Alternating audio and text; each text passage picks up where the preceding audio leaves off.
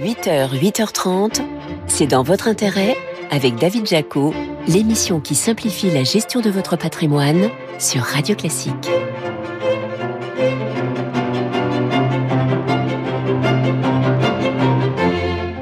Bonjour, ravi de vous retrouver pour un nouveau numéro de C'est dans votre intérêt sur Radio Classique.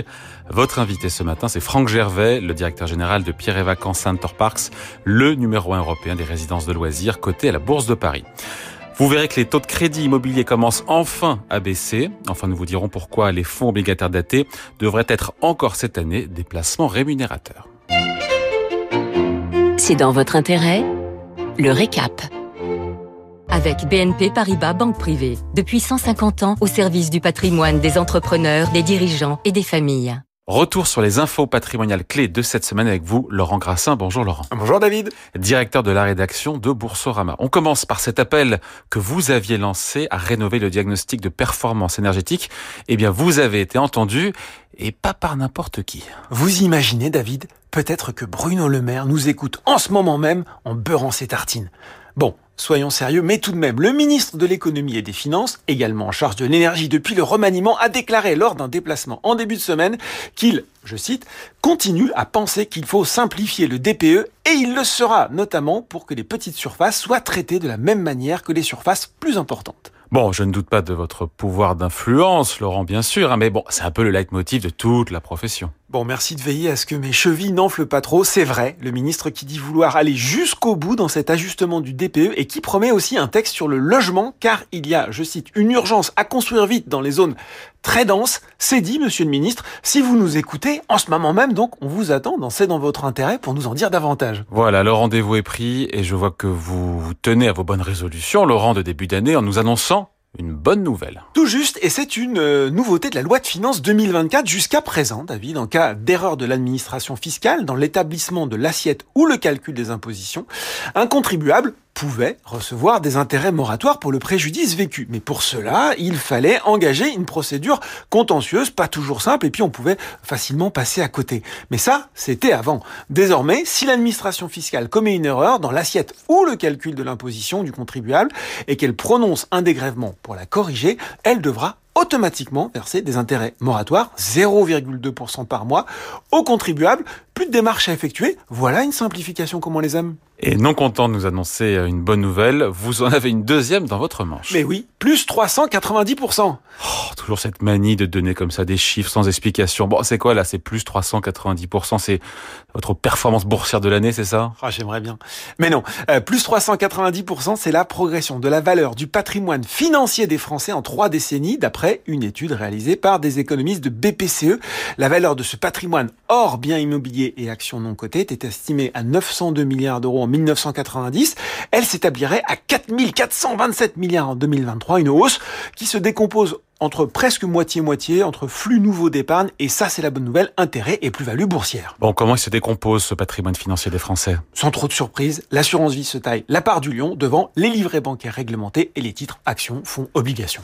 Bon, espérons que ce chiffre soit aussi enthousiasmant pour les années à venir pour le patrimoine financier des Français. Le patrimoine immobilier, lui, la Cour des comptes voudrait qu'il soit mieux contrôlé, c'est-à-dire? Oui, alors qu'on ne nous parle pas des promesses de l'IA. La Cour des comptes, dans un rapport publié jeudi, la verrait bien euh, faire la chasse aux fraudeurs de l'IFI, l'impôt sur la fortune immobilière. Elle estime que les actions de contrôle sur cet impôt doivent être renforcées et les risques de fraude mieux identifiés, selon son premier président Pierre Moscovici, et d'ajouter que ces contrôles ont concerné moins de 2% des redevables en 2022. C'est vrai que c'est pas beaucoup. Hein. Euh, plus d'intelligence artificielle, donc plus de données exploitées aussi par l'administration fiscale afin de maintenir l'effet dissuasif du contrôle, à voir si ce rapport de la Cour des comptes sera suivi d'effet. Disons-le clairement, ce n'est pas très souvent le cas. Bon, une série à suivre donc, euh, comme euh, tiens d'ailleurs un documentaire passionnant euh, sur Madoff que j'ai vu récemment sur Netflix. Vous l'avez vu, Laurent? David, j'ai plus votre mot de passe. ah, c'est vrai. Et en même temps, euh, euh, bah, c'est pas ma faute. Hein, c'est le géant du streaming qui a mis fin à cette pratique euh, sympathique mais pas très rentable. Non, et d'ailleurs, depuis que le groupe a mis les choses en bon ordre et a lancé une offre d'appel avec publicité, les affaires ont repris de plus belle. Publié en milieu de semaine, ses revenus ont brillé à 8,8 milliards de dollars au quatrième trimestre, en hausse de 12,5%. tiré par une augmentation de 12,8% du nombre d'abonnés tout en haut de l'affiche à 260 millions. À la clé, les marchés applaudissent le spectacle, une progression de 10,7% du titre mercredi. Netflix, série à succès en bourse. Banque of America a fixé un objectif de cours à 650 dollars. JP Morgan, 610 dollars pour une action euh, qui cote actuellement autour de 550 dollars. De quoi être tenté de mettre un petit peu de dans votre portefeuille, David? De mettre un peu de quoi? De? Un peu de ah, voilà, là c'est plus clair. Merci Laurent. Laurent Grassin, directeur de la rédaction de Boursorama. Merci David. Allez, c'est votre invité à présent. C'est dans votre intérêt, l'invité. Notre invité ce matin sur Radio Classique, c'est Franck Gervais, directeur général de Pierre et Vacances Center Parks. Bonjour. Bonjour David. Merci d'être avec nous sur Radio Classique, leader européen des résidences de loisirs avec 283 sites et 8 millions de clients. Vous avez publié euh, cette semaine vos résultats euh, correspondant en fait aux, trois derniers mois de 2023. Chiffre d'affaires en hausse de 5%. Au-delà de ça, la, la saison d'hiver, est-ce qu'elle se présente bien? Elle se présente euh, très bien. Même on a les vacances de Noël qui sont derrière nous. donc deux semaines de vacances. Et alors bilan? Qui tombait plutôt bien, hein, parce que les gens pouvaient vraiment partir la semaine de Noël pleine ou la semaine du jour de l'an euh, pleine aussi. Euh, et on a donc un bilan avec un chiffre qui euh, qui est le plus parlant de tous, c'est 96% d'occupation de dans nos résidences à la montagne. À la montagne, on en a en tout 60 résidences Pierre et Vacances sur un total en tout de 180 dans le pays. Euh, donc 96% d'occupation, c'est 10% de mieux, 10 points de mieux que l'an passé. Et puis à l'intérieur de ça, une satisfaction, je trouve, c'est le retour des étrangers, euh, belges, néerlandais, anglais. Ils ont fait la moitié de la de la clientèle, c'est 8 points de plus que l'an passé. Donc on a vraiment un retour aussi des, des étrangers sur nos montagnes. Indicateur dans le vert également, euh, s'agissant des, des vacances de février en termes de réservation. Alors février aussi, à date, euh, là, euh, l'heure à laquelle je vous parle ce dimanche, on est à plus de 90% d'occupation euh, déjà, et il reste deux, trois semaines avant les vacances de février selon les saisons. Donc pareil, là encore, c'est quasiment 10 points de mieux que l'an passé. Donc c'est une très bonne, de très bons chiffres, très bons chiffres d'occupation client pour Pierre et Vacances. Il y a aussi Center Parks à Noël jour de l'an et en février aussi. Et là encore, Noël par exemple, on a eu 90% d'occupation dans nos 7 Center Parks français. C'est un très bon chiffre. Tous les clignotants sont au vert désormais pour le groupe qui a connu, on le sait, des difficultés, une restructuration, une grosse restructuration financière. Oui, aujourd'hui, le, les clignotants sont au vert du fait d'un travail euh, franchement extraordinaire de plein de gens. D'abord les collaborateurs, il y en a 12 000. Euh, on est dans cinq pays, euh, quatre marques, Pierre et Vacances, Center Parks, Adagio, Maeva. Ils ont été là pendant la crise, pendant que c'était dur. Grâce aussi à des actionnaires qui sont venus reprendre le groupe et qui ont cru dans l'histoire du groupe, grâce à des propriétaires euh, aussi. Et puis surtout, à la fin, on a aujourd'hui des marques qui sont sur le positionnement qu'attendent les clients dans le tourisme. C'est-à-dire un tourisme local, authentique et immersif au cœur de la nature. Et vous avez peut-être vu, les, auditeurs auront peut-être vu euh, une magnifique campagne en ce moment euh, intitulée euh, Plus nature que jamais pour Center Parks avec de magnifiques maisons dans les arbres au cœur de la nature. C'est pas fake, c'est pas une image, c'est une photo, c'est la réalité. C'est ce que souhaitent les clients, passer des moments authentiques avec leurs proches à découvrir des trésors autour de la nature. Qu'est-ce qui a changé en 10 ans pour celui, pour le vacancier qui est venu chez Pierre et Vacances ou Center Parks il y a 10 ans et qui reviendrait aujourd'hui Qu'est-ce qui a bah, changé? J'ai envie de dire, quasiment tout a changé. C'est pour ça qu'il faut qu'il revienne. Pourquoi? Parce que euh, on a investi plus de 700 millions sur le produit. Donc le produit, c'est les cottages, c'est euh, les aquamundo dans un center park, c'est des appartements dans, pour Pierre et Vacances. Ça veut dire qu'aujourd'hui, 95% de nos cottages pour center park sont neufs ou rénovés. Donc ça veut dire avec une montée en gamme? Avec une montée en gamme. Aujourd'hui, on a deux tiers aussi de, nos, de notre typologie qui sont euh, ce qu'on appelle des cottages VIP ou premium, où vraiment vous avez de l'espace. Il y a une salle de bain par chambre, euh, de vastes espaces de qualité où vraiment vous prenez un temps qui est un temps positif et agréable. Euh, donc ça, ça a énormément changé. Ensuite, ce qu'on peut faire dans un center park, tout le monde a encore l'image de la fameuse bulle qu'on appelle plus bulle. Aujourd'hui, cet aquamundo oui, qui est un espace tropical, vous avouez, il est là. Il plaît toujours aux enfants avec des, attractions autour de toboggans, euh, rivières sauvages. Évidemment que ça, ça reste. Mais à côté de ça, nos clients passent trois quarts de leur temps à euh, découvrir des, de la nature au travers de parcours, euh, à faire euh, des activités qui sont au plein cœur de, de la nature, donc de l'acrobranche, des choses comme ça. Et c'est ça la raison pour laquelle ils viennent. Et puis enfin, j'allais dire, ce qui n'a pas complètement changé, mais qui s'est vraiment renforcé, c'est qu'on a des personnels. C'est le critère de satisfaction numéro un des clients, où ils nous disent, vous avez des personnels extra, ils sont super sympas, et c'est pour ça aussi qu'on a envie de revenir. Et aujourd'hui, toutes les marques du groupe euh, sont profitables. Ça n'a pas toujours été le cas. Non, non, le groupe est passé par des, des, périodes compliquées. On a tout changé, le business model pour être dire voilà aujourd'hui on est un opérateur touristique et les quatre marques sont désormais profitables dans nos résultats 2023. Les quatre sont revenus en profitabilité avec euh, un chiffre intéressant, c'est de voir qu'en 2023 notre chiffre d'affaires a fait quasiment plus 30% par rapport à 2019, la dernière année avant crise. Donc on a aussi beaucoup bossé pour rendre performant ce groupe qui, objectivement, ne l'était pas avant. Et la dette qui vous avait étouffé aujourd'hui, on en est où? Et ça, c'est vraiment un bienfait de la restructuration financière. Euh, et donc ça, ça a été euh, résolu il y a un an et demi maintenant. Mais c'est que la dette a été euh, écrasée pour deux tiers. Donc on avait un milliard cent de dette. Et donc 700 millions ont été écrasés, donc une partie remboursée, une partie convertie en capital. Mais ça veut dire qu'aujourd'hui, ce groupe a un niveau de trésorerie plus important, en gros 500 millions, plus important que son niveau de dette brute, 400 millions.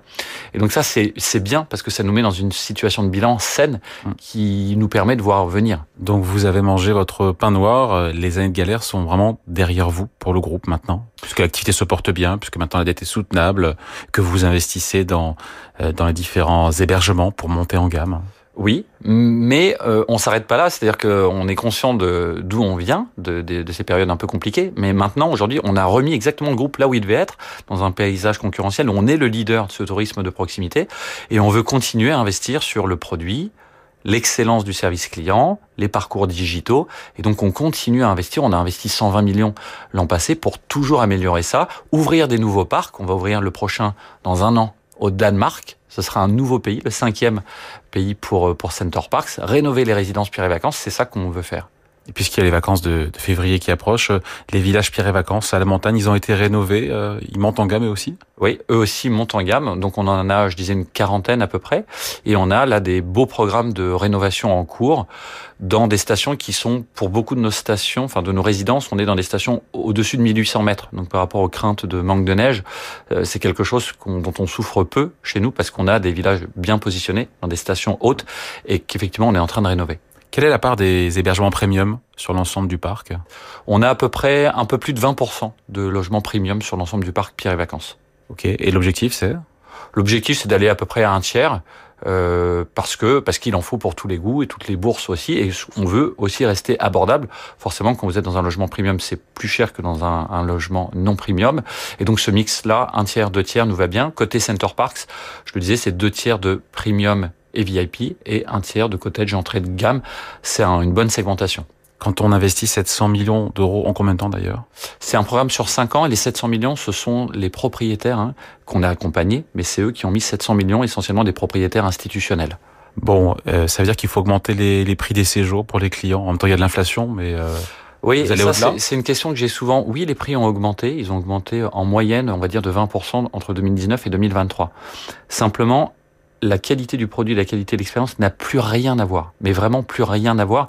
Et à la fin, il y a un critère qui compte, c'est est-ce que nos clients sont satisfaits et plus satisfaits en payant plus aujourd'hui qu'en 2019 La réponse, c'est qu'on a gagné 15 points de satisfaction entre 2019 et 2023 en parallèle de cette augmentation des prix. Et les clients les plus satisfaits sont ceux qui dépensent le plus, et inversement. Bon, il faut qu'on parle de l'action, euh, moins 70%, moins 70% sur 5 ans pour l'action Pierre et Vacances, plus 25% en 3 mois. Est-ce qu'on se dit que c'est une, une nouvelle histoire, une nouvelle page boursière qui s'ouvre désormais pour euh, Pierre et Vacances Center Parks à la Bourse de Paris Oui, parce que là, en fait, euh, dans notre structuration, euh, il y a une dilution des actionnaires existants à plus de 90%. il y a eu d'autres grosses restructurations derrière nous, hein, euh, dont on a parlé. Nous, ça a été l'effet, et c'était le prix à payer pour vraiment faire un reset du groupe. Une fois que c'était fait, où l'action était à 75 cents, elle est maintenant aujourd'hui à 1,42. Tous les analystes la voient à 2, 2, 1, 2, 2 On a euh, publié des résultats euh, excellents en 2023, 140 millions d'EBITDA. On a annoncé qu'on ferait encore plus cette année.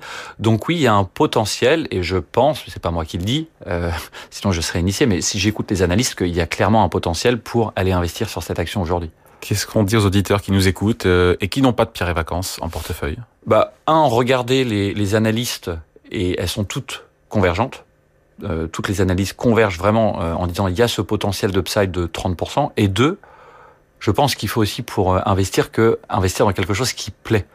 Et nous, c'est tangible, c'est Pierre et Vacances, c'est Center Park, c'est Adagio, c'est Maeva. Donc c'est des week-ends que vous pouvez faire, vous, vos enfants, vos familles. Et on est vraiment, quand on regarde toutes les études de projection du tourisme, tout le monde dit le tourisme, d'ici 2030, fera toujours plus 5 à 6% par an. Et à l'intérieur de ça, le tourisme de proximité, c'est le nôtre, fera encore mieux. Et donc, on est sur un secteur stable et sur un groupe performant, complètement, complètement changé, remodelé. Donc, tous les indicateurs sont ouverts pour les investisseurs. Oui. Allez, merci à vous. Franck Gervais, directeur général de Pierre et Vacances Center Parks. Merci. Merci. Allez, à présent, on parle de crédit immobilier. C'est dans votre intérêt, les clés de l'immobilier. La baisse des taux des crédits immobiliers est-elle vraiment enclenchée? Réponse avec vous, Maëlle Bernier, bonjour. Bonjour David Jaco. Porte-parole de meilleurs taux. Bon, après deux ans de hausse, les taux d'intérêt sur les prêts immobiliers, est-ce qu'ils commencent enfin à baisser? Est-ce qu'on y est? Oui, oui, oui, oui, oui, trois fois oui. Euh, on y est euh, bien nettement parce que euh, le mouvement de baisse il s'est enclenché début décembre. On l'a vu arriver, si vous voulez, avec des banques qui étaient sorties du marché toute l'année dernière, hein, en gros qui prêtaient plus et qui sont arrivés dans le, qui sont retour revenus vers le marché de crédit immobilier, enfin vers nous les courtiers, avec des taux qui étaient plus bas que ce qu'on avait en stock. Et puis ensuite, euh, mois de janvier, la retour de, des vacances, en gros 8 janvier, on a reçu beaucoup de barèmes des banques.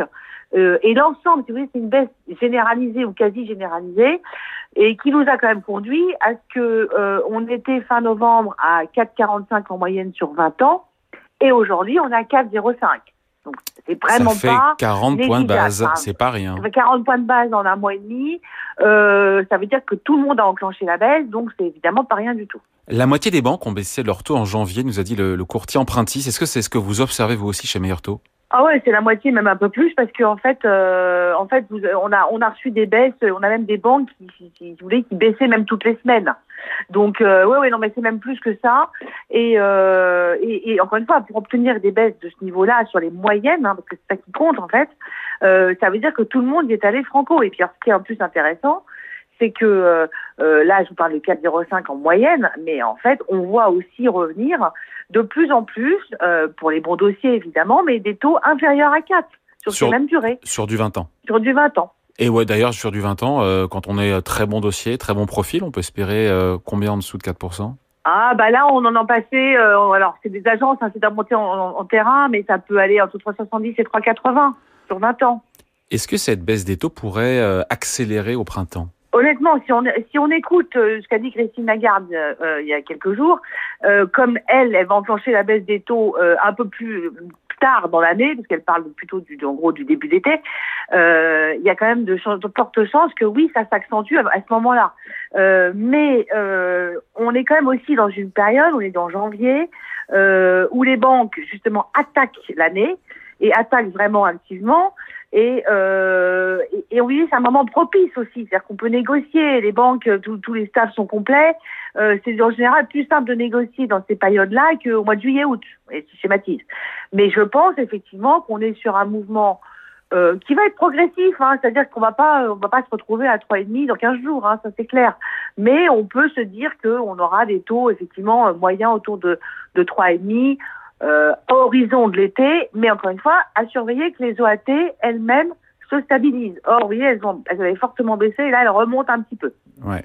On a le courtier, un autre courtier Préto qui prévoit des taux de crédit à 3%. Carrément, j'ai vu ça sur euh, 20 ans d'ici la fin de Ouais. l'année.